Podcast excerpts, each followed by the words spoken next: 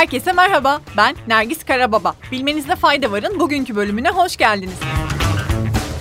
Britney Spears bir otobiyografi kitabı yazıyor. Son dönemlerde konu hakkında çıkan söylentileri doğrulayan 40 yaşındaki şarkıcı, her şeyi anlattığı bir otobiyografi kitabı yazdığını açıkladı. Daha evvel açıkça dile getiremediği ve kendisine acı veren olayları bütün çıplaklığıyla aktaracağı bu kitabı Simon & Schuster yayıncılıktan çıkacak. Kitap anlaşması ise 15 milyon dolar değerinde. Söz konusu anlaşma, 2017'de Barack ve Michelle Obama'nın kitap haklarının 60 milyon dolara satılmasının ardından gelen en büyük anlaşma olarak görülüyor. Bill Clinton da 2011'de başkanlık sonrası kaleme aldığı kitabı için 15 milyon dolarlık bir anlaşma yapmıştı.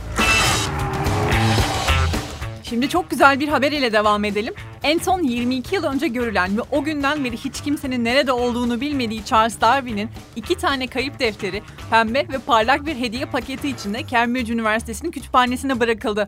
Milyonlarca dolar değerindeki bu 2 deri kaplı defterin içinde Darwin'in kendi eliyle çizdiği hayat ağacı eskizi de var. Darwin'in bu defterleri 1830 yılında Galapagos adalarından döndükten sonra yazdığı tahmin ediliyor. Konuya ilişkin açıklama yapan kütüphane görevlisi Dr. Jessica Gardner, defterlerin iyi durumda olduğunu ve zarar görmediklerini belirtti. Pembe hediye paketinin içinde ise Mutlu Paskalyalar Kütüphanesi yazan bir not da vardı.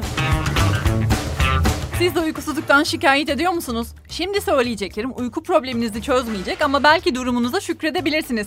Güney Kore, dünya üzerinde vatandaşlarının en fazla uykusuzluktan muzdarip olduğu ülkelerden bir tanesi. Çalışanlar sabah 7'den akşam bazen 10'a kadar çalışabiliyor ve gecenin ortasında birdenbire kendilerinden bir işi halletmesi istenebiliyor.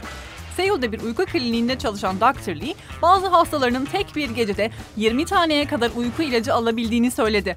İnsanların bu kadar uyku hapı almalarının sebebi de vakit kaybetmeden uyumak istemeleri. Dr. Lee, bazı hastalarının yıllardır günde 2 ya da 3 saatten fazla uyuyamamaktan şikayetçi olduklarını da belirtti. Bu yüzden uyku haplarına olan bağımlılık ulusal bir epidemiye dönüşmüş durumda. Tam sayısı bilinmiyor ancak 100.000'den fazla kişinin uyku haplarına bağımlı olduğu tahmin ediliyor.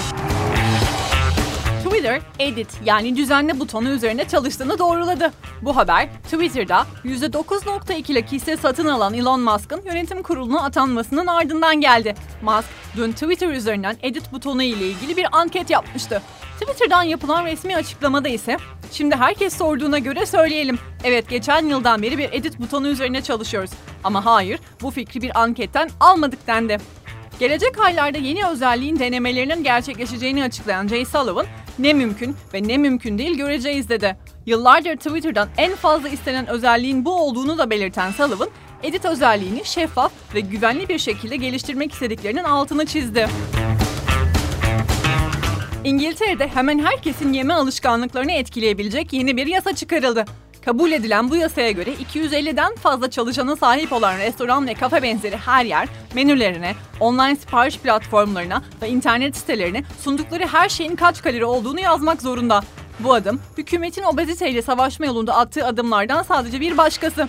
Ancak bazı restoranlar bunun maliyeti artıracağını söylerken, yeme bozukluğu yardım kuruluşları ise bu yeni kuralın insanlarda zararlı düşünce ve davranışlara yol açabileceği uyarısında bulundu.